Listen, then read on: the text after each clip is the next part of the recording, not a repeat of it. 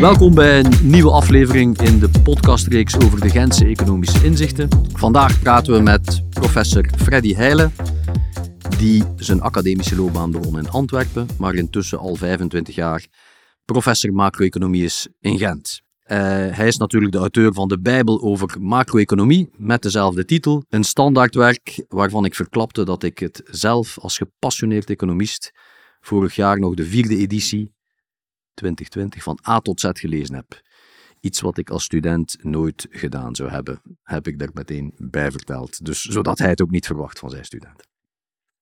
Samen met professor Tim Buizen en Arthur Jacobs is professor Freddy Heijlen auteur van het recente Gij rondom pensioenhervorming. Dat inzicht gaat over hoe moeten we de financiële houdbaarheid, de macro-economische efficiëntie en de billijkheid verzoenen in de pensioenhervorming die, zoals we allemaal weten, dringend nodig is. Zoals gebruikelijk starten we deze podcast met de 60 seconden samenvatting van het kerninzicht in lekentaal. Hier gaan we. Om de drie eerder genoemde doelstellingen van een goede hervorming te bereiken, komt het inzicht tot drie conclusies. Ten eerste, het is niet nodig de pensioenuitkeringen te verlagen. Het is eigenlijk ook niet billig om alleen maar de pensioenleeftijd te verhogen.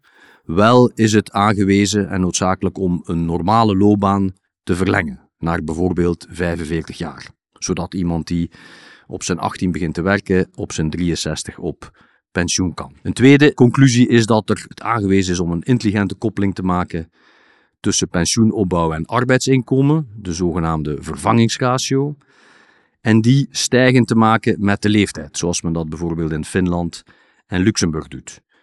Dat geeft aanleiding toe dat jongeren gemakkelijker wat meer vrije tijd nemen, want ze bouwen toch minder pensioenrecht op voor opleiding of familie. En dat later in de loopbaan men een sterkere incentive heeft om meer en langer te blijven werken, want het brengt meer pensioenrechten op. Tot slot sluit het inzicht af met een pleidooi voor een progressieve vervangingsratio, hoger voor laaggeschoolden en wat lager voor hooggeschoolden, zoals dat bijvoorbeeld in Zwitserland op dit moment is. Professor Heijlen, heb ik het zo goed samengevat? Ik denk dat u het heel goed samenvat. Misschien met deze nuance. We pleiten voor stijgende gewichten, dus arbeidsinkomens die verdiend worden, die genereren pensioen. De kern bij ons in het voorstel is dat het gewicht toeneemt naarmate dat arbeidsinkomen verdiend wordt, later in een normaal bepaalde loopbaan. Niet noodzakelijk later in de leeftijd, want er is een verschil tussen mensen die vroeg beginnen op de arbeidsmarkt, mensen die eerst studeren en later beginnen. Het is later in de loopbaan die start, vanaf het moment dat men op de arbeidsmarkt komt, daar krijg je die toenemende gewichten. Nee, ik denk dat dat inderdaad, uh, dat was een van de meest opvallende inzichten ook, die, die ik zelf aan het, uh, aan het artikel ontleende. Ik kan het, ik kan het zeer goed zien voor, voor later op de loopbaan, dat je aan je pensioen begint te denken en dat je dan gemotiveerd bent door die hogere vervangingsratio. Je bouwt meer pensioenrechten op naarmate je langer werkt. Maar jongeren, althans ikzelf, misschien u ook, in het begin van de loopbaan, zijn niet zo met pensioen bezig. Dus of zij dan makkelijker vrije tijd of minder gaan werken om, om zichzelf extra te scholen en daardoor een hogere productiviteit op te bouwen. Hebben jullie daar onderzoek naar gedaan, specifiek in die doelgroep van, de, van, van beginnende, aan het begin van de loopbaan?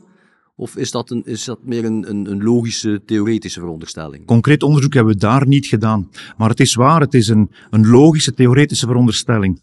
Je weet hoe economen werken. Wij, als we nadenken over maatschappelijke problemen, wij zetten een economisch model op. En in zo'n economisch model maak je veronderstellingen. Een veronderstelling die heel vaak terugkomt, die doorgaans gemaakt wordt. Mensen, economische agenten, zijn rationeel. En denken dus na, gedragen zich volgens wat voor hen uiteindelijk het beste uitkomt.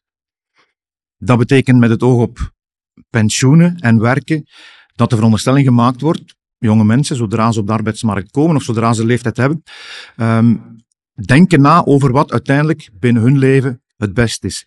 En daar zitten dus rationele keuzes tussen over studeren dan wel gaan werken. Hoeveel werken we?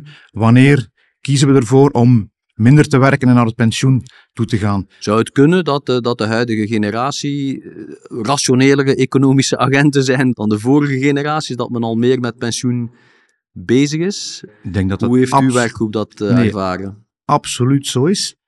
pensioenproblematiek zit op de beleidsagenda, bovenaan, zit in het nieuws van elke dag. Dus dat is iets waar jonge mensen echt wel mee bezig zijn. De betaalbaarheid staat ter discussie, dus dat men daarmee bezig is, is heel logisch. Laat er mee aan toevoegen. Hè, rationaliteit zeggen we, maar het is... We hebben ondertussen in België ook zoiets als uh, My Pension laat exact aan iedereen toe om na te gaan wat zijn de gevolgen van de keuzes die ik maak, onder andere voor mijn toekomstig pensioen. Dus het zit meer in de media. De bewust, het bewustzijn over de problematiek is groter. En men heeft intussen het instrument gekregen om na te gaan wat zijn de gevolgen van keuzes die ik maak. Dus er wordt verder gestudeerd. En ik denk dat dat ook heel logisch is. Men weet dat men zal moeten werken tot zijn 67. Waarom niet bij aanvang van de loopbaan een stuk van die periode gebruiken om iets langer te studeren? denk wat we in het Gents economisch inzicht ook aantonen, dat is een hele rationele keuze. Een veelgehoorde vraag aan de vergrijzingscommissie is dan dat dat natuurlijk sterk afhangt van een aantal veronderstellingen. Werkzaamheidsgraad, maar vooral ook productiviteit. Het is dus goed dat jongeren zich, zich langer opleiden, maar hoe kijkt u tegen die, die betaalbaarheid aan en die financiële houdbaarheid aan? En, en ik heb daar een aantal uh, vragen over die ik graag aan u, aan u voorleg het jaarlijks tekort is één maatstaf, maar is, is de totale overheidsschuld niet een, een relevantere maatstaf? Eén, en gerelateerd daaraan, hoe groot acht u de kans dat die maatstaf op een bepaald moment, die totale overheidsschuld, ontspoort door de pensioenen? En ik, ik denk aan bepaalde opiniestukken in de pers, onder andere Bart van Kraaienes, die zegt, ja, als het zo doorgaat, dan gaat de schuld door de pensioenen tegen 2055 richting de 300% en tegen 2070 richting de 400% van bruto nationaal product. Ik zie, ik zie aan uw uh, mimiek dat u het daar niet mee eens bent, dus ik hoor graag waarom. Eerst even herhalen, uitgangspunt van het Gentse economisch inzicht. Omwille van de vergrijzing en de implicaties die dat met zich meebrengt, is er een grote problematiek van betaalbaarheid van de pensioenen. Daar moeten we aan werken. Dit Gentse economisch inzicht zet daarop in via welke verstandige maatregelen kunnen we die betaalbaarheid bevorderen. Dat doen we. We doen concrete voorstellen. De vraagstukken over de totale overheidsschuld. Ik ben akkoord met het punt dat gemaakt wordt onder de huidige uh, omstandigheden. Met het huidige primair begrotingstekort. Als dat blijft, dan ontspoort de overheidsschuld. Dan zal die in een continu stijgende lijn zitten. Dus die problematiek is er. Um, wat doen we daaraan? De regering staat uiteraard voor de opdracht om dat primair begrotingstekort dan ook terug te brengen. Help daarbij pensioenhervorming. Um, zeker als die verstandig wordt uitgebouwd. Teruggaan naar de, de basiscriteria die wij hanteren als we dit on, uh, pensioenvoorstel of die, dit voorstel van hervorming lanceren betaalbaarheid, maar twee ook, die hervorming die moet ook macro-economische prestaties verbeteren. Die moet economische groei bevorderen, arbeidsproductiviteit, werkgelegenheid. En door het globale pakket, waarbij niet alleen ingezet wordt op betaalbaarheid puur sang, maar ook betere macro-economische prestaties, ga je op verschillende terreinen um, tot betere resultaten Tegelijk leiden. vooruitgang boeken. Ja. Uiteraard heeft zo'n pensioenhervorming heel veel effecten op pensioenuitgaven, op werkgelegenheid, op economische groei. Finaal moeten we economisch model sluiten. Dus je weet, er, is er, er zijn onvermijdelijk gevolgen voor de overheidsbegroting. En dan is het natuurlijk aan de ene kant gemakkelijk, oké, we gaan een pensioenhervorming doen en we trekken ons niet te veel aan van de gevolgen voor de overheidsbegroting. Dat kan je in een ernstige economische analyse niet maken. Dus je hebt daar ergens een sluitpost nodig, een beleidsmaatregel die die financiële zekerheid garandeert. Voor ons is dat er moet een maatregel genomen worden die vermijdt dat door de hervorming die je voert, de overheidsschuld gaat toenemen. Je kan dan verschillende keuzes maken. Welk instrument zetten we in om die um, overheidsschuld gelijk te houden? Maar het punt bij ons is, we kiezen één maatregel, namelijk aanpassing van de belastingvoet op consumptie. Waarom? Het helpt die doelstelling, hè, we moeten de overheidsschuld constant houden, te realiseren. En het laat vooral ook toe dat je de implicaties van hogere consumptiebelastingen, dat je die mee doorrekent in het model. Dus het is geen gratis oplossing. De implicaties van uw maatregel die uw begroting doen sluiten, die worden automatisch meegerekend. En is het dan de, de voor de overheid moeilijkste oplossing? Of is het de makkelijkste oplossing? Of u had ook kunnen zeggen, we doen niet alleen een beetje, we doen niet alleen BTW, maar we doen, we doen de sluitpost, verdelen we over, over meerdere.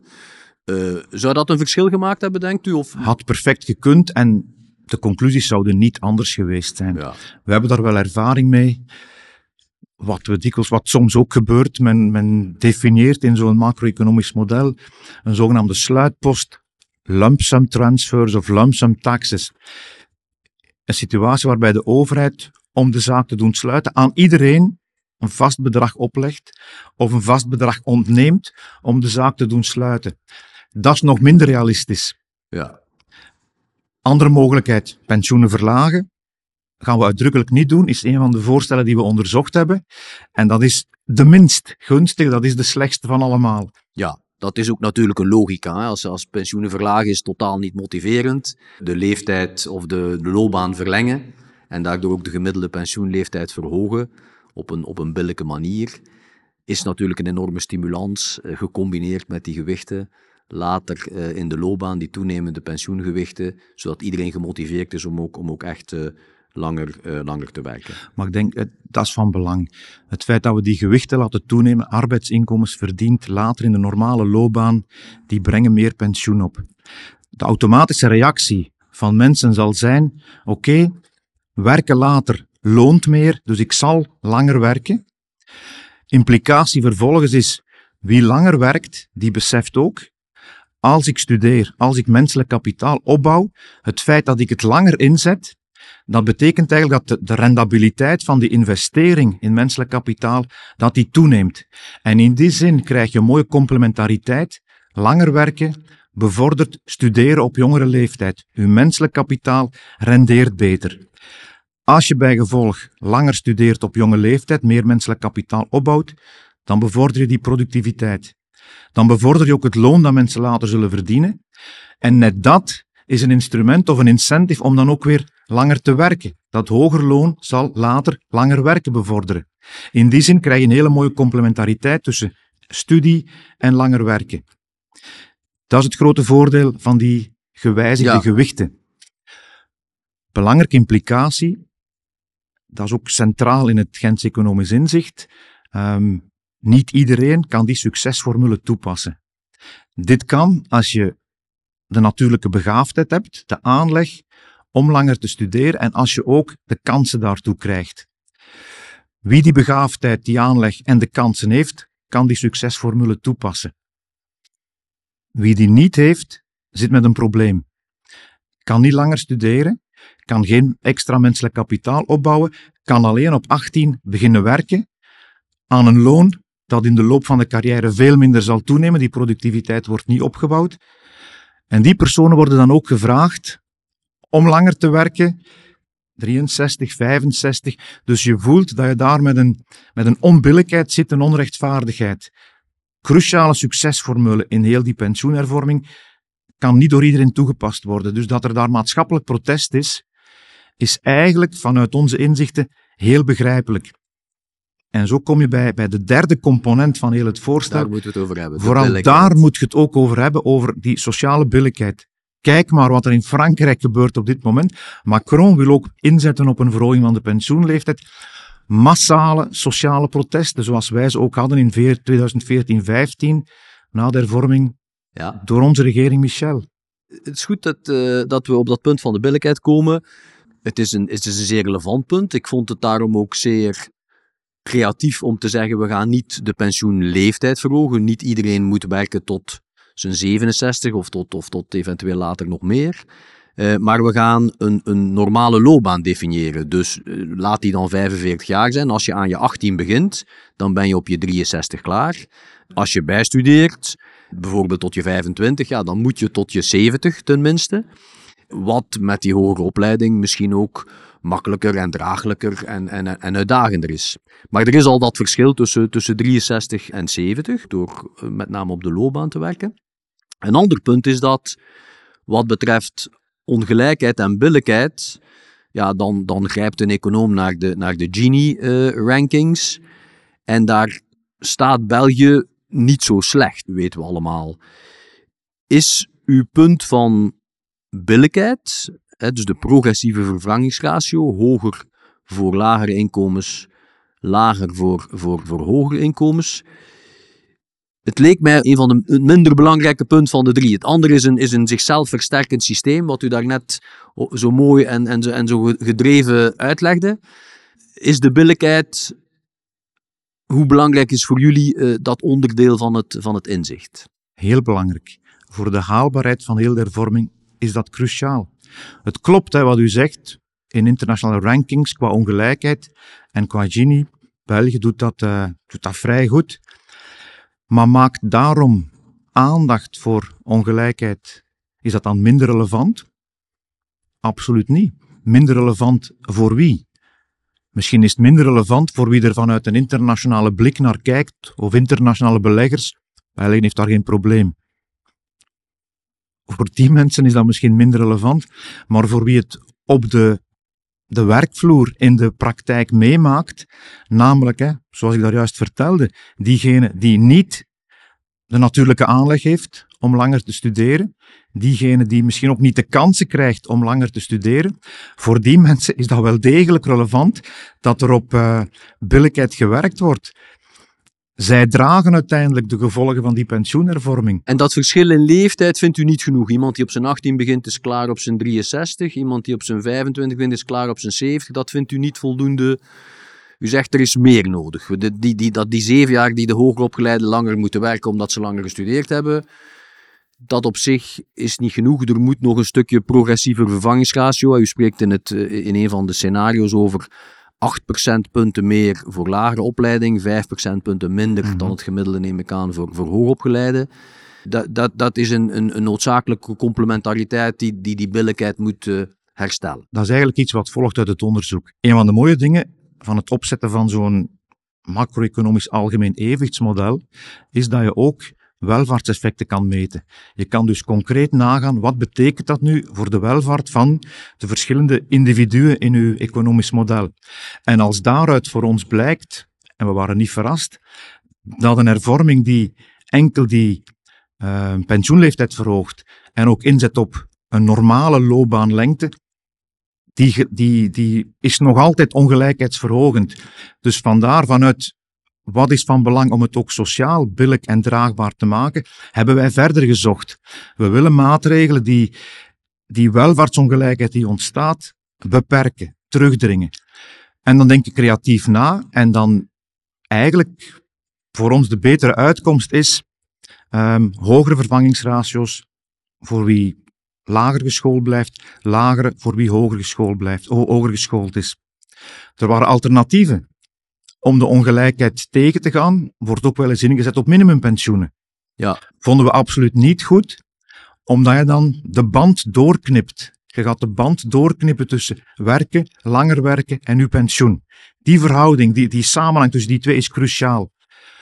Hoe krijg je dus de beide, sociaal billig en een nauwe band tussen werken en pensioenopbouw, door die twee te koppelen, maar hogere vervangingsratio voor wie lager geschoold is. Ja. 100 euro extra verdienen moet dus meer pensioen opleveren voor wie niet de kansen heeft op die succesformule. Ik studeer langer, ik word productiever, ik heb een hoger loon, ik werk langer, allemaal gemakkelijker in een betere context waarin men kan werken als hogeschoolde. Het desincentiveert een beetje om, om hogere opleiding te volgen, want je, je, je, er is een progressieve uh, vervangingsratio die dan in je nadeel gaat spelen. Maar ik neem aan dat dat aan het model vervat zat en b dat die effecten waarschijnlijk niet, uh, niet relevant zijn of verwaarloosbaar. Helemaal juist. Het is in het model vervat. En het doet zich inderdaad voor. Je ziet daar een kleine terugval in die scholingsinspanning van mensen met de kansen. Um, en de aanleg tot hogere scholing, maar dat is heel beperkt. En dus nog eens, wanneer we het hele model simuleren, die dingen worden allemaal meegenomen. In de welvaartsberekeningen wordt dat meegenomen. Het doet ons besluiten, voor die combinatie moeten we gaan. Absoluut. Ik denk dat u daarmee het inzicht ook heel goed kadert. Ik moet zeggen, dit gesprek heeft uh, het vertrouwen dat, uh, dat ik heb in het model en, en, in de aanbevelingen alleen maar, alleen maar uh, vergroot. Zijn er nog punten waarvan u denkt dat zijn elementen van het artikel die, die onvoldoende of nog niet voldoende belicht zijn geweest? Een vraag die, die ik gisteren had ik dan, hoe sta je daar zelf als heel succesvol ondernemer tegenover de idee van we moeten die billijkheid veel meer bewaken? Ja, ik denk, ik denk de pensioenproblematiek is de bepalende problematiek voor de komende decennia. Voor, voor, voor, een, voor een land zoals België, het welvaartsniveau dat er opgebouwd is over de afgelopen 50 jaar. Daar is een hele belangrijke financieringsproblematiek. Uh, het is de discussie die we, die we, die we aangeraakt hebben. De vergrijzingscommissie, is die te optimistisch of niet? Maar wat je ook doet om het, om het opgelost te krijgen, moet op een billijke manier. En, en ik denk, uh, wat jullie voorstellen, klinkt mij heel logisch. Dus ik, dus ik denk, ik denk als, je, als je, hoe goed, hoe technisch goed, of hoe macro-economisch of financieel-economisch goed een oplossing ook is, als die niet billig is of als die niet als billig gepercipieerd wordt, dan komt die er gewoon niet. En dat is inderdaad wat we niet alleen bij pensioenen, maar ook bij energietransitie zien. Dat hebben we een paar keer in Frankrijk gezien. Niet alleen, eh, ook daar niet alleen bij de pensioenen, maar de, de gele vestjes bij ja, maatregelen die goed zijn voor de energietransitie, maar die geen rekening houden met de economische draagkracht van, van met name de, de lagere verdieners. Dus ik vind het een, um, ik vind het een heel creatieve uh, oplossing en ik ben het volledig eens dat ook daar de juiste incentives moeten, moeten liggen. En dus, dus in plaats van een minimumpensioen Nee, iedereen, iedereen een, een, een gelijke uh, langere loopbaan. Als je vroeger begint, ben je vroeger klaar. En als je uh, om wat voor reden dan ook niet bij de hogere verdienings uh, kan behoren, ja, dat je daar toch een zekere compensatie voor krijgt voor het feit dat men je nu vraagt om langer, om langer te gaan werken. Ik denk dat we het helemaal eens zijn. Absoluut. Absoluut. Ik denk dat het uh, vanuit meerdere invalshoeken een zeer, een zeer inspirerend Gens-economische inzicht was. Dank om te luisteren. Wil je meer info over dit inzicht? Ook dat kan. Surf naar onze website gentseeconomischeinzichten.be. Tot de volgende keer.